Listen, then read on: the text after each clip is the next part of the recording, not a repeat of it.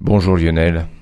Bonjour. Dans ce sujet, aujourd'hui de cette chronique, vous allez nous parler d'un sujet qui est toujours triste, hein, toujours particulier, c'est l'extinction des espèces. Eh oui, en fait, les, paléontologues dénombrent euh, cinq crises majeures, hein, des extinctions dans l'histoire de la Terre. Et si la, si la dernière est la mieux connue avec la disparition des dinosaures, ce n'est pas la même chose avec la première, qui s'est produite il y a 445 millions d'années. Cette toute première extinction a tout de même vu la disparition de 85% des espèces marines. Elle aurait duré entre 500 000 et 2 millions d'années. Ce n'est donc pas une crise brutale. Hein. Dans les océans, c'est l'époque des trilobites dont les fossiles sont célèbres.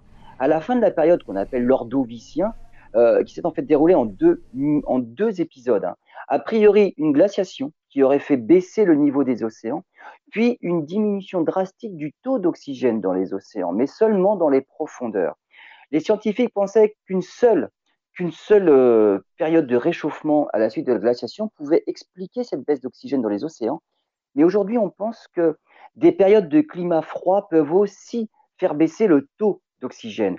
Et c'est probablement un dérèglement dans la circulation océanique globale qui aurait entraîné la baisse d'oxygène mais cela n'explique pas complètement l'extinction, car beaucoup d'organismes marins vivent dans les eaux de surface et elles sont restées bien oxygénées. Donc les causes restent encore finalement à déterminer.